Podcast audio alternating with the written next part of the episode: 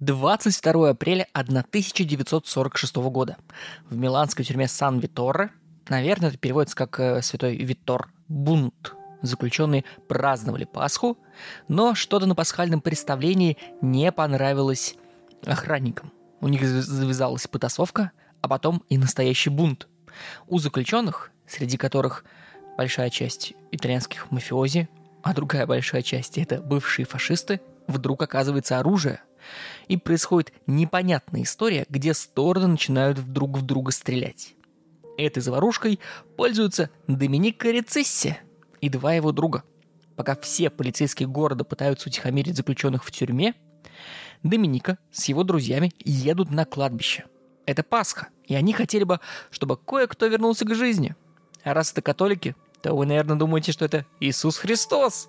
Минита Муссолини, отвечу я вам. Трое друзей собираются выкопать труп Дучча.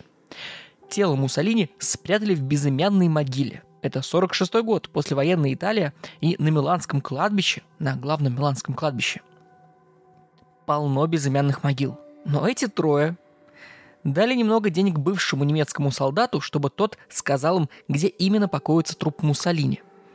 Они подходят к этой могиле и выкапывают старика Дуччи. Старик Дуччи ужасно воняет. Все дело в том, что после смерти его труп долгое время находился на улице, для того, чтобы все проходящие могли выразить свое мнение по поводу фашизма. Ну а еще потому, что все фашисты вонючки. Выкопав труп, Доминика с друзьями оставляют записку для полицейских. Они пишут – Дорогой Дуччи, наконец-то ты с нами. Мы покроем тебя лепестками роз. Но даже сквозь них пройдет твой запах. Запах победы! Представляете, не запах разложившегося человеческого мяса, а запах победы. Трое друзей, трое неуклюжих воришек кладут тело Дучи в тачку и убегают с кладбища, чтобы их не поймали. И знаете что? Их не могли поймать целых 100 дней – но если быть точным, 112 дней тело Дуччи удавалось спрятать. Полицейские устроили облаву на весь Миланский округ. Они вырывались в дома, сажали в тюрьму тех, кто они думают причастны к этому похищению, но не, не удавалось найти само тело Дуччи. Но никто не сдавал Доминика. Более того, Доминика, глава этой отважной шайки дебилов, оставлял по всему Милану по ночам надписи, мол, Дуча вернется, Дуча придет и наведет порядок. Дуча, веди порядок, наведи. Это я не разделяю это мнение, если вдруг вам нужно это пояснение. Секрет Доминика был очень прост. Тело Дучи постоянно перевозили из одной, э, из одного тайного места в другое тайное место. Полицейским так и не удалось самостоятельно найти тело, им на помощь пришли местные красные партизаны – когда они вернули тело полицейским, оказалось, что у Дуччи не хватало ноги. Эта нога, кстати, все еще не найдена. Знаете, это какая-то особая католическая фишка. Хранить кусочки тела тех, кого считают святым. В Италии, во Франции полно фаланг пальцев апостолов, кусочков зубов святых. А тут главный фашист, и где-то до сих пор его ногу держит, знаете, как будто это хамон, который можно э, подойти и на завтрак себе такой прозрачный кусочек отрезать. Ну ладно. Доминика посадили в тюрьму ненадолго. Он вышел на свободу и долгое время был политиком правого толка. А тело Дуччи было снова спрятано ото всех до 1957 года, когда у Бенита Муссолини получилось еще раз поучаствовать в политике. В 1957 году премьер-министр Италии Золли решил поменять тело Дучи на согласие ультраправой партии войти с ним в коалицию. Фашисты согласились, получили тело Дуччи, перезахоронили его в родном для городе, в семейном склепе. А коалиция просуществовала меньше года. Вот такой конец политической жизни Бенита Муссолини. Привет, меня зовут Михаил Хайми, и вы слушаете подкаст «Изюм без булки» единственный подкаст на свете, где потерянную ногу Беннита Муссолини сравнивают с хамоном. И давайте начнем сразу с главного. Я вас люблю. В этом ужасном мире войны где сажают на 7 лет за предложение отказаться от конкурса детского рисунка, бомбят торговые центры, и я не знаю, что еще произойдет к тому моменту, когда я закончу делать монтаж этого выпуска. Так вот, в этом мире вы можете рассчитывать на меня. На старика Хайми, на бабушку Хайми, на гендерно-флюидного пенсионера Хайми, который точно вас любит. Вы можете взять ручку, карандашик, фломастер и нарисовать себе на левом запястье маленький крестик. Это будет буква «Х», знак моей любви к вам. А теперь к фашизму. В 1995 году Борис Стругацкий написал статью, которая называется «Фашизм – это просто». Борис писал «Чума в нашем доме». Лечить ее мы не умеем. Более того, мы сплошь да рядом не умеем даже поставить правильный диагноз. И тот, кто уже заразился, зачастую не замечает, что он болен и заразен. Ему-то кажется, что он знает о фашизме все.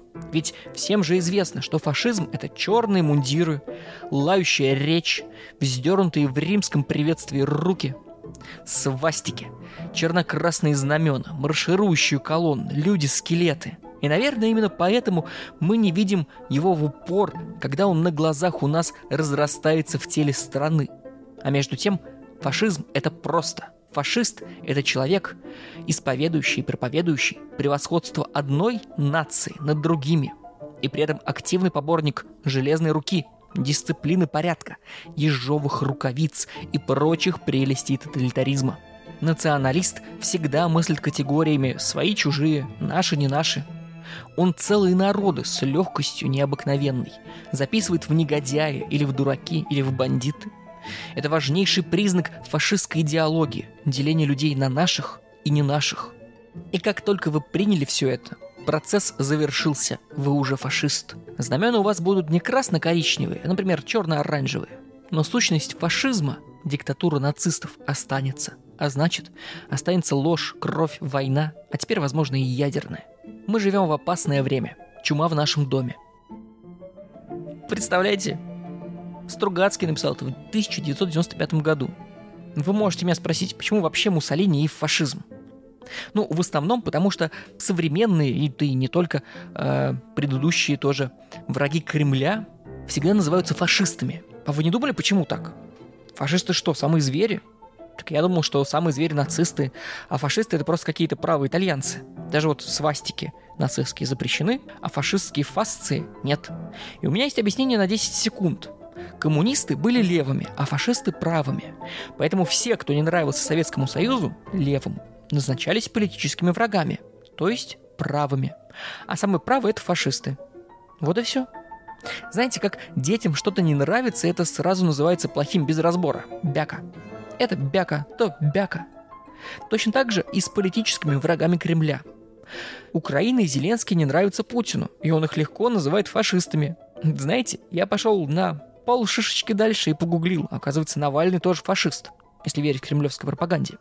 Правда, вот на фотографиях, которые иллюстрируют эти статьи, Навальный прифотошоплен в нацистскую форму. При этом фасция, откуда есть пошло слово фашизм, на половине исторических оград Петербурга и Москвы. Например, напротив Кремля, в Александровском саду. Или в Летнем саду в Петербурге. А еще в Фасции есть на гербе ФСИН – Федеральная система исполнения наказаний. Это отечественные тюремщики. Короче, отечественная пропаганда не отличает фашизм от других правых и наследуют худшие практики Советского Союза и размягчают людям мозги. Поэтому пришел тот самый момент, когда мы поговорим про фашизм и его историю. Запрыгивайте на этот осенизаторский водовоз революции мобилизованный признанный, который, надеюсь, не уйдет на фронт. Мы с вами, как всегда, начнем с этимологии, немножко с древнего Рима, романтизма и даже с какой-то очень странной лесбийской истории. Поехали! Воу-воу! Уже почти год я обещаю подкасту «Акулы фантазирования» рассказать вам о них. Они рассказали своим слушателям обо мне уже почти год назад. За это время вышел альбом Оксимирона – за это время вышли четвертые Stranger Things. Началась война, в конце концов. А я все как-то телился. Поэтому пришла моя очередь. Более того, где-то полгода назад, чтобы все это ускорить, девушки записали о себе короткий ролик, чтобы я даже поставил его вам, чтобы облегчить мне жизнь. Но все равно это не слишком-то ускорило весь этот процесс. Поэтому сейчас небольшой ролик, где они рассказывают о себе. Послушайте. Всем привет! Это Арюна и Таня и наш подкаст-сериал «Акулы фантазирования». В начале первого сезона мы поставили перед собой цели. Я, Таня, запускаю свой бизнес. Это монобренд идеальных кимоно. И моя цель — заработать первые 100 тысяч к концу теперь уже второго сезона. А я, Арюна, хочу встретить классного парня, построить гармоничные отношения и выйти замуж. И даже пытаюсь бросить пить алкоголь, потому что я будущая мать. Кстати, да, нам по 30 лет. И как нам написал подписчик в инстаграме нашего подкаста, 30 — это новый 18. Слушайте нас на всех платформах. Мы честно рассказываем, с какими сложностями сталкиваемся, переходя от слов к делу. Ссылка на акул фантазирования есть в описании. А вот теперь, на самом деле, поехали.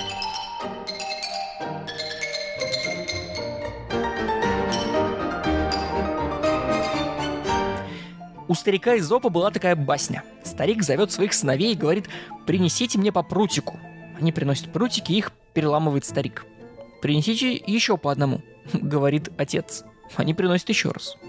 Он делает из трех прутиков такую связочку и не может их сломить. Про что кажется эта история? Про стариковскую немощность и о пенсионном возрасте? Нет. Это история о том, что вместе мы сила. Мол, вот когда прутики ставят вместе и связывают, они такие сильные, так вот, эта вот связь прутиков называется или фашина, или фасция. Фашина — это когда прям такая большая связка, вязаночка. Фашину удобно кинуть в маленькую речку и почти остановить ток реки. Ну или кинуть в застывающий бетон, чтобы использовать в качестве арматуры. А фасция, она, кстати, есть на картинке в Инстаграме. Он вроде как запрещен, или я уже что-то пропустил.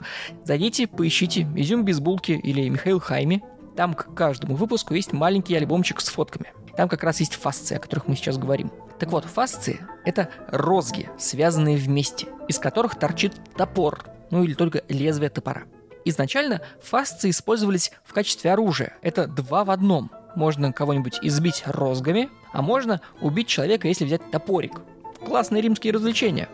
Топорики, кстати, могут быть разные. Это может быть топор с двумя лезвиями. Это два лезвия, которые смотрят в разные стороны. Такой топор называется лабрис.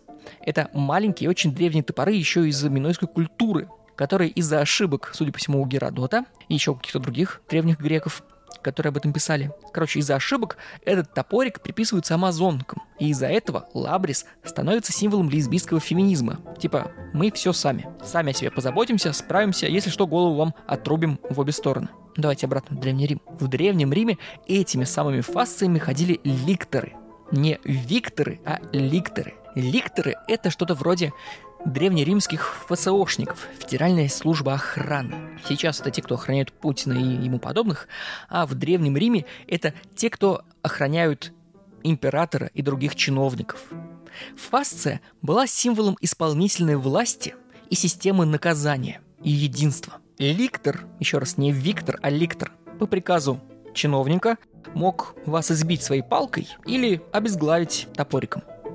Все изменили французы. Когда Наполеон Бонапарт пришел к власти, и французские архитекторы, живописцы, и кто еще для него придумывал стиль ампир, сформулировали как раз-таки этот самый ампир, который означает империя, они использовали очень много символики из Древнего Рима и взяли фасцию как символ единоличной крепкой власти. И очень часто ее использовали, например, в оградах, о чем я говорил чуть ранее. О чем он вообще говорит Фассе ну, в той же ограде?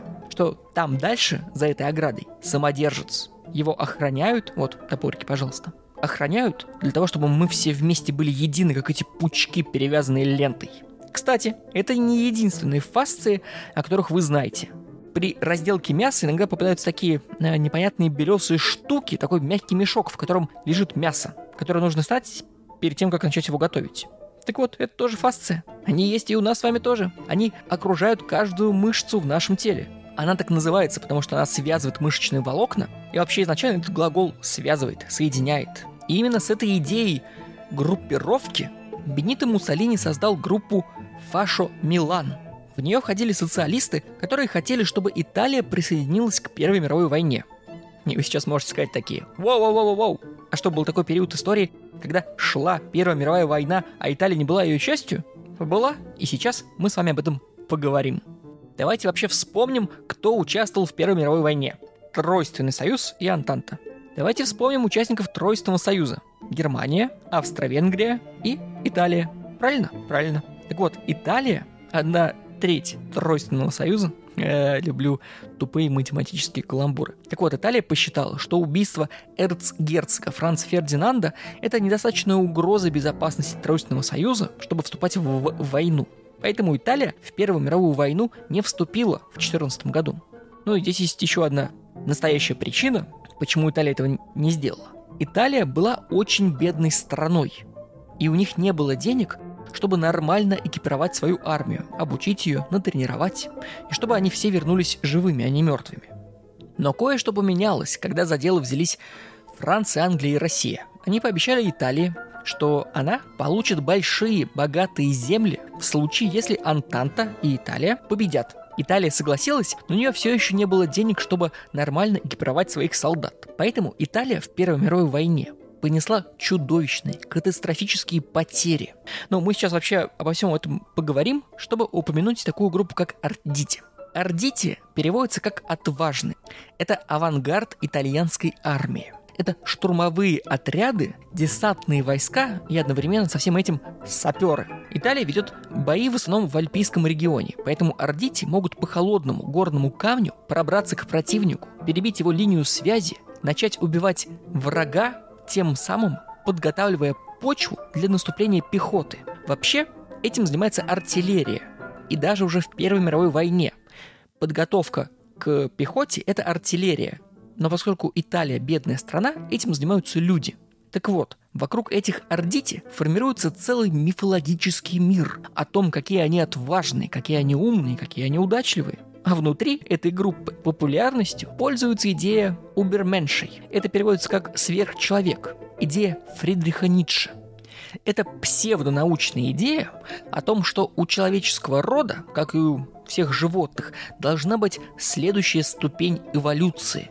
И эта следующая ступень состоит из очень отважных, удачливых людей, которые могут подчинить себе волю. И те ребята, которых собственное государство не может подготовить к войне, и которые не благодаря, а вопреки всему выживают, считают себя сверхлюдьми, считают себя подобными новому богу. Бенито Муссолини не один из них, но он ему очень завидует. Он тоже участвует в войне, около 9 месяцев служит в качестве стрелка. Потом заражается тифом, получает осколочное ранение, и его отправляют лечиться. И он не возвращается на фронт. Вместо этого он возвращается в свой родной Милан, это самый крупный северный итальянский город, и охреневает, потому что что он видит? Солдат, вернувшихся с войны, которые не могут найти себе призвание и место. Они умеют убивать, у них взгляд на тысячу миль, и они совершенно неприкаянны к никакой жизни.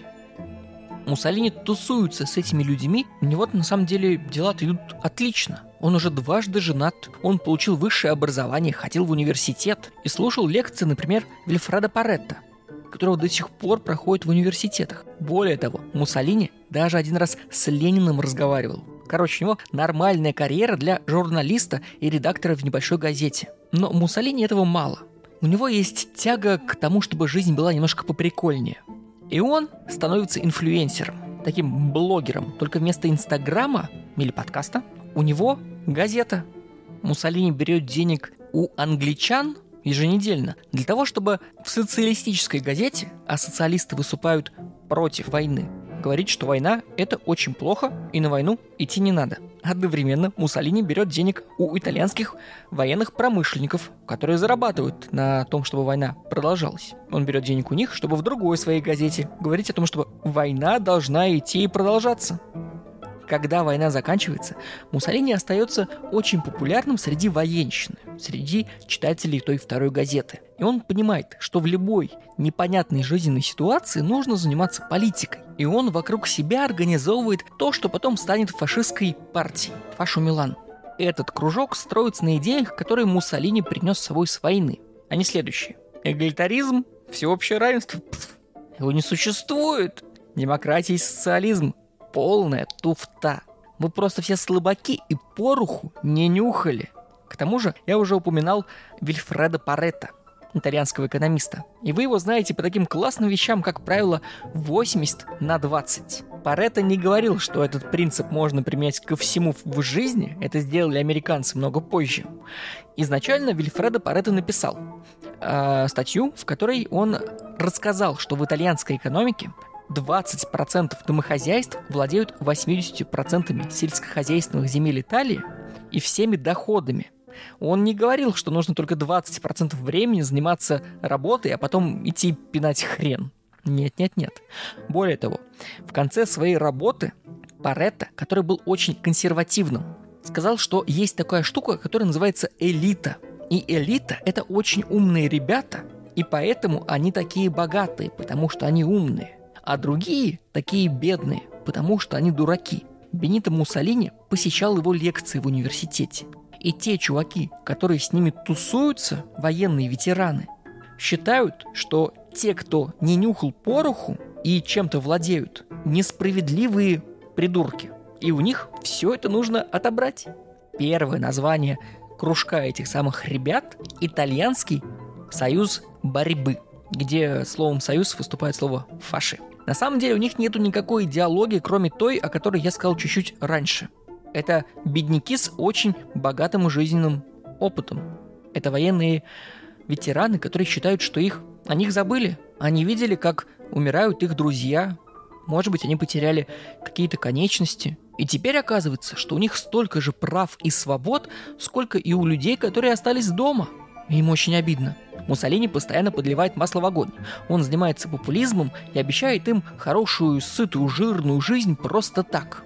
В 1919 году Бенито Муссолини участвует во всеобщих парламентских выборах с этой идеей «хорошей жизнь даром всем, пусть никто не идет э, обездоленным или без ноги». Э. И с треском проваливается. На всю Италию Бенито Муссолини получает всего 5000 голосов. Это смехотворно мало. Это так мало, что итальянские социалисты проводит шуточные похороны фашизма и Бенита Муссолини в 1919 году. И Бенито раздавлен. Он думает, что вся его политическая карьера подошла к концу. Ему 36 лет. Чего еще можно желать в 36 лет? Он уже отлично повеселился. У него есть друзья, которые его поддерживают. Они хлопают его по спине тех, у кого есть руки после войны. И говорят, Бенита, да ты не расстраивайся, ты чудо. Да, коммунисты, социалисты покуражились. Но, наверное, может быть, кто-то и они, может, правы. Ну, ладно, не расстраивайся. Бенито собирается стать писателем. Он собирается забросить свою политическую карьеру. Но не тут-то было. Парламент, целиком социалистический и левый, никак не может заставить страны-победителей Первой мировой войны отдать то, что ими было обещано. Италии обещали север современной Хорватии. Если посмотреть на карту, это можно сделать в Инстаграме. Там я положил карту. Если не можете, лень, VPN, я все понимаю, я вам сейчас объясню. Вот, значит, Италия — это э, нога, такая вот внизу Европы. Если на нее смотреть, справа через море, Адриатику, находится кусок земли. Вот на самом верху, где, по идее, нога крепится к Европе. Чуть-чуть правее находится север Хорватии, который был обещан э, странами Антанты Италии, если Антанта победит. Антанта победила, но решила ничего не давать э, бедной Италии, потому что, ну что она сделает? Как бы, come on. И тут случается неожиданное. В сентябре 19 года итальянский поэт, военный летчик и граф Габриэль Д'Аннунцио проводит в городе Фиуме он же Карнаро. Кое-что необычное. Он там проводит революцию и объявляет город независимым, свободным государством. Национальный язык итальянский, национальная валюта лира. При этом республику признают и поддерживают только Советский Союз, который вот буквально только что образовался, и Каталония, которая вообще-то часть Испании, но хочет точно так же, как и Фиуме, стать э, самостоятельным государством в Италии все в восторге, потому что правительство не может добиться то, что сделал летчик. Бенито Муссолини видит в этом свой отличный шанс. Он объявляет общий итальянский сбор денег на поддержку республики Фиуме. Со всей страны ему присылают последние запасы, а он оставляет их все себе. Но это еще тоже не все. Вы же помните про 80% всех богатств Италии, что они принадлежат 20% всех семей. Очень левое правительство требует огромные права, свободы и повышения зарплат всем рабочим Италии. И получается, что 20% семей, владельцев мануфактур, заводов, пароходов, совершенно несчастливы этим самым, этим действием. Ведь им приходится платить своим работникам больше, и они как, как будто бы в меньшинстве – Бенито Муссолини тут как тут. Он говорит, я вас поддерживаю, я вас понимаю. Социалисты распоясались. Давайте их вместе заткнем за пояс. И ему опять дают деньги. Причем деньги ему дают, чтобы утихомирить стачку. Стачка – это забастовка. Рабочие, которые знают, что им теперь обещаны права, свободы, обеденные перерывы, восьмичасовой рабочий день, хорошие зарплаты, перестают работать, пока им не выплатят то, что обещано. В этот момент на завод на грузовичках с открытым прицепом приезжают Бенито Муссолини и его ребята в черных рубашках. Это бывшие военные, бывшие ордити, которые нюхали порох, которые знают, что они заслуживают только всего хорошего.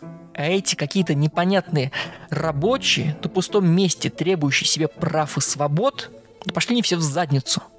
И чернорубашечники начинают колотить рабочих и держать социалистических ребят в страхе. И все это организовывает Бенито Муссолини. Через два года после тех проигранных выборов проходят новые досрочные. Бенито организовывает свою партию, вот уже настоящую фашистскую партию, именно для этих выборов. Он сплачивает вокруг себя всю свою команду, говорит, чтобы они уже все собрались наконец, и получает места в парламенте. 30 с небольшим. И он лично начинает ходить в парламент, в Рим, и удивляется, какие, на его взгляд, бесполезные люди там сидят и как они ничего не могут решить. Они постоянно обо, обо всем спорят, они постоянно ссорятся, они создают какие-то коалиции, которые очень быстро разваливаются, и это просто невозможно. Проходит всего один год, и Бенито Муссолини устраивает в Италии госпереворот. Он называется «Поход на Рим». Политическая карта Италии выглядит следующим образом в 22 году. Существует левое правительство, которое закрывает глаза на крайне левой группировке. Крайне левые группировки постоянно проводят стачки и мечтают о революции, такой же, которая недавно прошла в Российской империи. Им противостоят ультраправые в лице Бенита Муссолини, его фашистской партии, его личной маленькой армии. Маленькой армии, которая помогает бороться с большевизмом, которого боятся все богатые итальянцы. И этой маленькой армией Бенито Муссолини держит в страхе социалистов, коммунистов и вообще всех левых итальянцев. В октябре 22 года Муссолини понимает, что все эти левые разразнены, не представляют себе никакой опасности.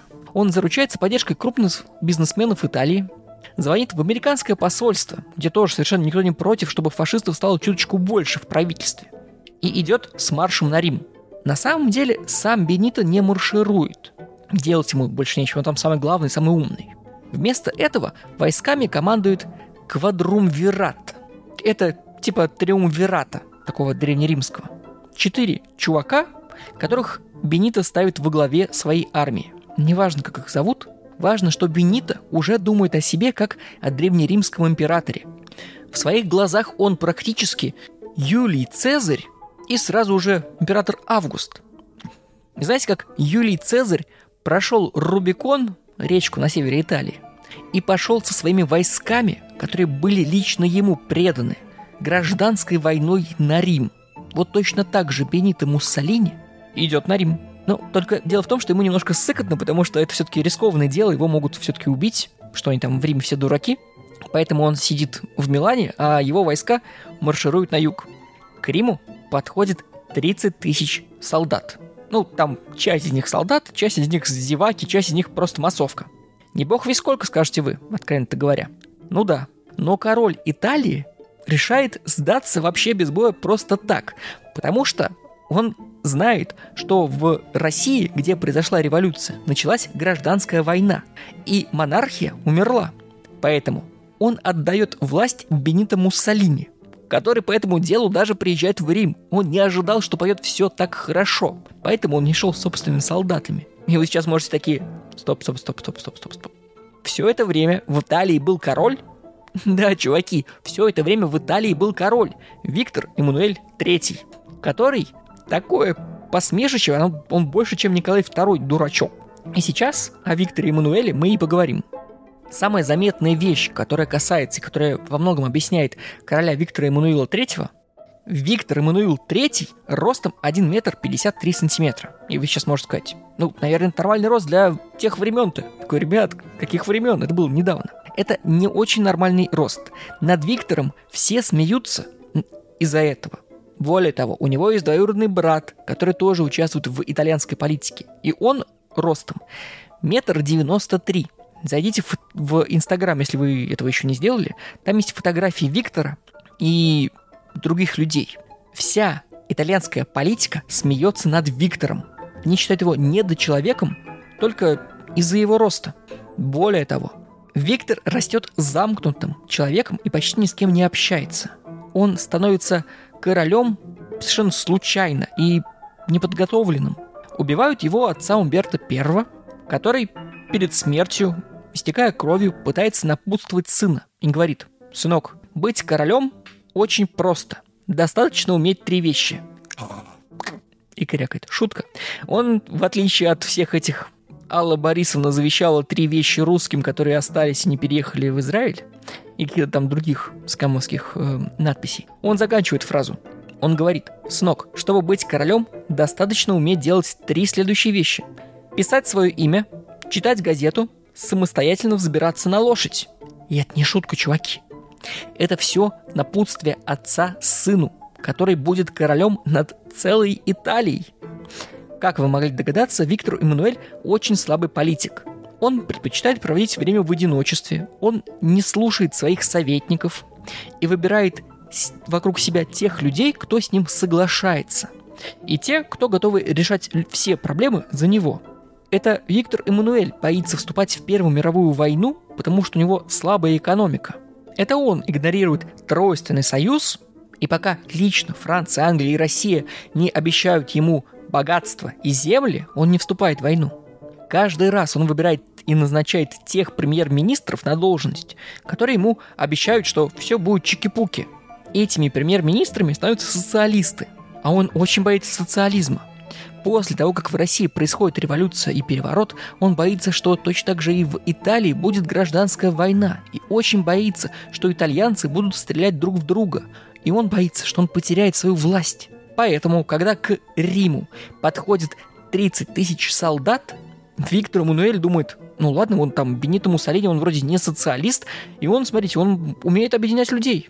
Вдруг он начнет стрелять в итальянцев. И сразу с порога назначает Муссолини премьер-министром. Бенито не относится серьезно к королю. Потому что, во-первых, он маленького роста, что для Бенита достаточно уже для смеха. А во-вторых, он не нюхал пороху, а в-третьих, потому что, ну как можно было так нелепо потерять власть? Бенито плюет на законы. Как только король начинает ему чем-то угрожать, он цыкает на короля, пугает его революцией, гражданской войной, и королю приходится во всем уступать Бенито. Более того, чтобы обойти конституцию Италии, Бенито Муссолини создает большой фашистский совет, которым лично руководит, который, вопреки законам и конституции Италии ставить себя выше парламента и выше самого короля. И это было незаконно. Когда король об этом сказал Бенито, Бенито цыкнул на него. И все, и король сразу согласился. Бенито получается не только утихомирить короля, но ему удается решить вопрос с папой римским. Короля Виктора Эммануила III так назвали в честь деда короля Виктора Эммануила II. Я понимаю, что это было не обязательно, но я не мог себе отказать в этой фразе. Короче, Виктор Эммануил II, первый, король Объединенной Италии. Ну, в смысле, его зовут Виктор Эммануил II, и он самый первый, кто объед... королевствует в Объединенной Италии. До него Италия — это много разрозненных княжеств, государств, самая большая из которых — это папские области. Папские области — это та земля, которая принадлежит папе римскому, а папа римский там глава государства. Виктор Мануил II захватывает и объединяет всю Италию, захватывает и присоединяет к этой Италии Рим. И Папа Римский, на тот момент Пий IX, убегает на Ватиканский холм и объявляет себя Ватиканским узником. С тех пор проходит почти 50 лет. И внутри Рима существует глава католической церкви, который считает себя правителем и земель, и Рима. Ну и вообще просит вернуть всю папскую область на место. Считает, что ему должны какие-то земли. Виктор Эммануил III, это уже как раз-таки вот тот король, который современен Бенито Муссолини, не хочет решать эту проблему. Ему наплевать. Всю проблему за него решает Бенито Муссолини. Бенито договаривается с папой римским, Пием XI, что давайте сделаем так. Вот этот вот Ватиканский холм теперь ваш. Можете здесь сделать свое микрогосударство Ватикан. Так и происходит. Более того, вы считаете, что Италия вам должна какие-то земли и бабки? Очень легко. Вот вам деньги, вот вам деньги сейчас, вот вам деньги э, каждый год на протяжении очень долгого времени. Назовем это Латеранские соглашения. И Римская католическая церковь и Святой Престол соглашаются. Они отказываются от своих притязаний на Рим, на землю. Соглашаются принять в качестве компенсации деньги. И Бенито в шоке. Он в целом знал, что это какие-то э, коррупционеры, но не знал, что, что это будет так легко. И в этот момент Бенито Муссолини уже не чувствует себя Цезарем, у которого получилось быть отличным полководцем, занять Рим и почти сразу умереть. Бенито Муссолини чувствует себя императором Августом. Если я вам скажу Римская империя, вы подумаете о той Римской империи, которую как раз-таки император Август и создал. Она плохо кончила, можете почитать у Гиббона, например. Поэтому Бенито Муссолини думает, что он пойдет по стопам Августа. Он будет его главным наследником. Он восстановит Великую империю, и он будет таким же классным императором. Знаете историю о том, что Первый Рим пал, Второй Рим Константинополь пал, Москва, Третий Рим, другому не бывать, мы наследники. Вот очень похоже, но и даже кое-что вот лучше я вспомнил. Слышали, недавно Владимир Путин сказал, что он главный наследник Петра Первого. И вот он должен вернуть то, что там что-то Петр делал. Вот у Бенита точно так же. Август захватывал Испанию и Африку. Бенита тоже. Он тоже идет войной в Испанию, в Африку, в Албанию. И считает себя никем не меньше великого императора Августа. Он единолично правит страной. И самым первым делом он избавляется от всех своих политических врагов. Он разбивает всех социалистов, всех коммунистов. Он прячет короля. Он разбирается с папой деньгами и правит в одиночестве. И нужно сказать, у него получается очень плохо. Экономика Италии почти не растет, а если и растет и появляются лишние деньги, он сразу их тратит на войну. Несколько лет у власти показали, что Муссолини не может себя окружить людьми, которые будут ему чем-то советовать, которые будут умнее ему. Поэтому он берет во власть только тех, кто сначала партиец, фашист. Потом этого оказывается мало, и он создает фашистскую академию политических наук. Таким образом, все выпускники академии автоматически получают работу в государстве. Политика Италии построена вокруг Муссолини. Она была случайной, глупой, совершенно неработающей и быстро ему наскучила.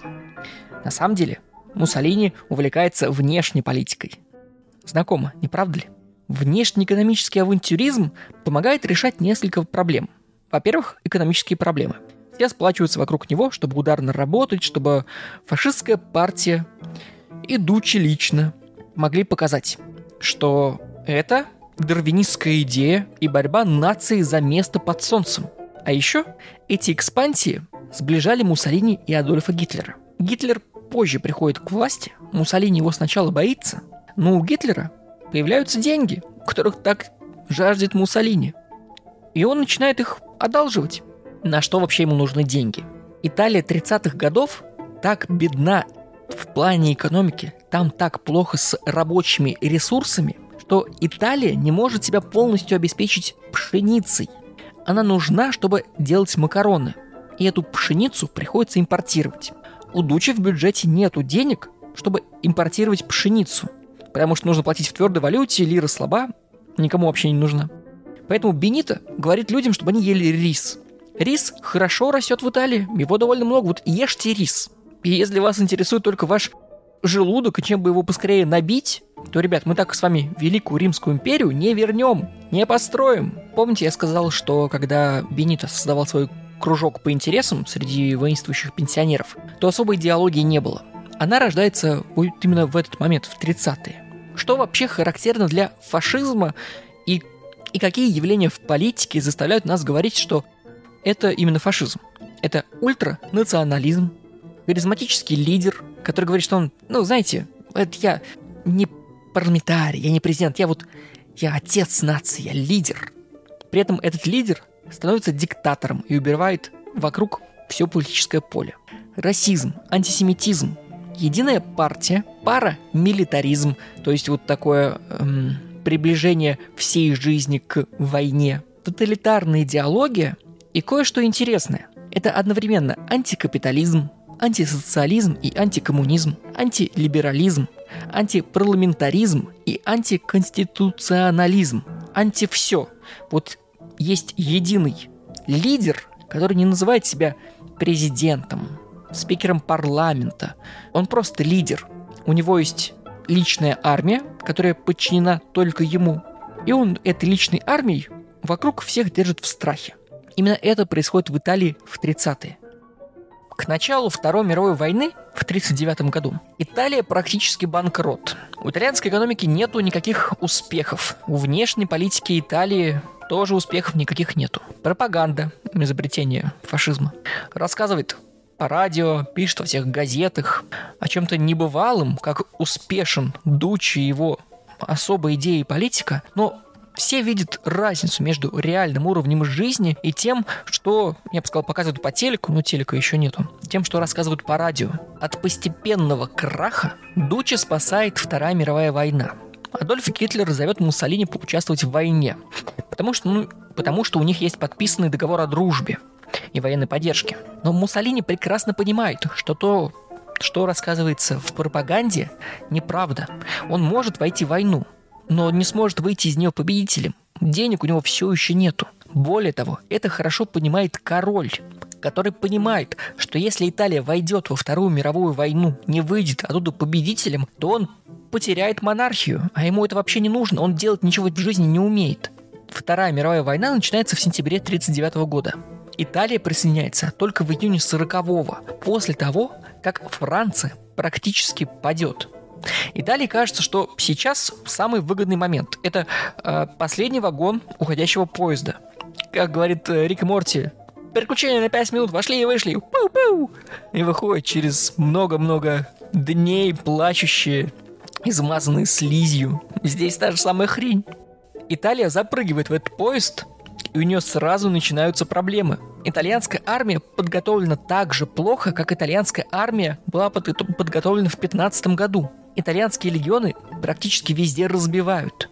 Вместо того, чтобы участвовать в войне в Европе, Италия думает, что она сейчас под шумок захватит себе новые территории в Африке. Ну и там ждут ее неудачи. Потом происходит Перл-Харбор. Такая киношка и одновременно э, атака Японии на американскую базу США в Тихом океане 7 декабря 1941 года. После этого США, США, США вступает в войну на Тихоокеанском фронте. И король и Дучи, пораскинув мозгами, решили, что это отличный способ провернуть фишку этого самого э, Мюнхгаузена или какого-нибудь итальянского, э, итальянского, африканского глупого правителя. Они объявляют войну США лично. Из той идеи, что у США не хватит сил, что Япония сейчас их разобьет, а они окажутся победителем и в пропаганде расскажут, какие они классные и умные. Но знаете, что происходит? У США и союзников находятся силы, чтобы противостоять Италии. Итальянские дела к 43 году ужасно плохи. Ну, они очень хороши для нас с вами, потому что история сложилась так, что фашисты и нацисты проиграли. В 43 году понятно, что кампания в Африке не сложилась. Более того, союзные войска уже взяли Сицилию. Сицилия — это большой остров, который пинает сапог Италии на карте. И оттуда, из Сицилии, союзнические войска начинают постепенное наступление с юга Италии на север. В середине 43 -го года уже начинают бомбить Рим. Король Виктор Иммануил III понимает, что нужно было делать другие выборы в своей жизни. Нужно было быть тверже с Бенито, ну и в целом с фашистами. 25 июля 43 года Бенито Муссолини приезжает на личную аудиенцию к королю, который объявляет ему отставку и арестовывают его. Оказывается, так удивительно просто. Но король сделав шаг вперед, делает два шага назад. Он снова дурачок и пытается усидеть на двух стульях. Вместо Бенита он назначает премьер-министром другого фашиста, Пьетро Бадолью. Формально король и министр заявляют, что Италия продолжает быть союзником Германии, а частным образом через Ватикан и Папу Римского пытаются выйти на союзников и узнать, как можно все-таки сдаться потихоньку. В сентябре 43 года Виктор Эммануэль III публично заявляет о перемирии между Италией и союзниками во Второй мировой войне. При этом он немножко боится Адольфа Гитлера и не объявляет войну Третьему Рейху. Он так сильно боится Адольфа Гитлера, что сбегает в Египет, оставляя Италию без формального главнокомандующего. На юге Апеннин высаживаются союзники, и они наступают на север. С севера в Италию входит э, армия Третьего Рейха и продвигаются на юг. Кто чего так сильно боялся? Король случилось. Итальянцы стреляют друг в друга. Более того, союзники убеждают Виктора Эммануила III, что у него слишком сильный фашистский запах, и ему нужно передать власть своему сыну, королю Умберту II, который через год после Второй мировой войны сложит в себя обязанности короля и отменит монархию. Отсюда можно сделать вывод, ребята. Не дружите с фашистами. Немецкие войска достают Бенита Муссолини из тюрьмы, воруют его оттуда и везут на север Италии, где специально для него Адольф Гитлер придумывает итальянскую социалистическую республику – государство, которое просуществовало всего полтора года. но было совершенно не самостоятельным, марионеточным, но которым формально все еще руководил Бенита. В апреле 45 года капитулируют остатки немецких войск. На север страны сразу входят союзнические войска, которые ищут Бенита. Но он, хочется сказать, не дурак, но все-таки он дурак. Он э, пытается сбежать и вместе со своей любовницей, про которую есть классная история. Она сюда не влезает, она есть в э, Инстаграме. Своей любовницей Кларой Питаки или Питачи, потому что я не читаю по-итальянски нормально, они пытаются через э, север переехать в Швейцарию и оттуда улететь в Испанию, чтобы спастись. Их захватывают коммунистические партизаны, узнают в нем старика Дучи его любовницу, и захватывают. На следующий день, 28 апреля, в 4 часа дня, Муссолини, его любовницу Питачи и ту небольшую группу политиков, с которой они путешествовали, расстреливают красные партизаны.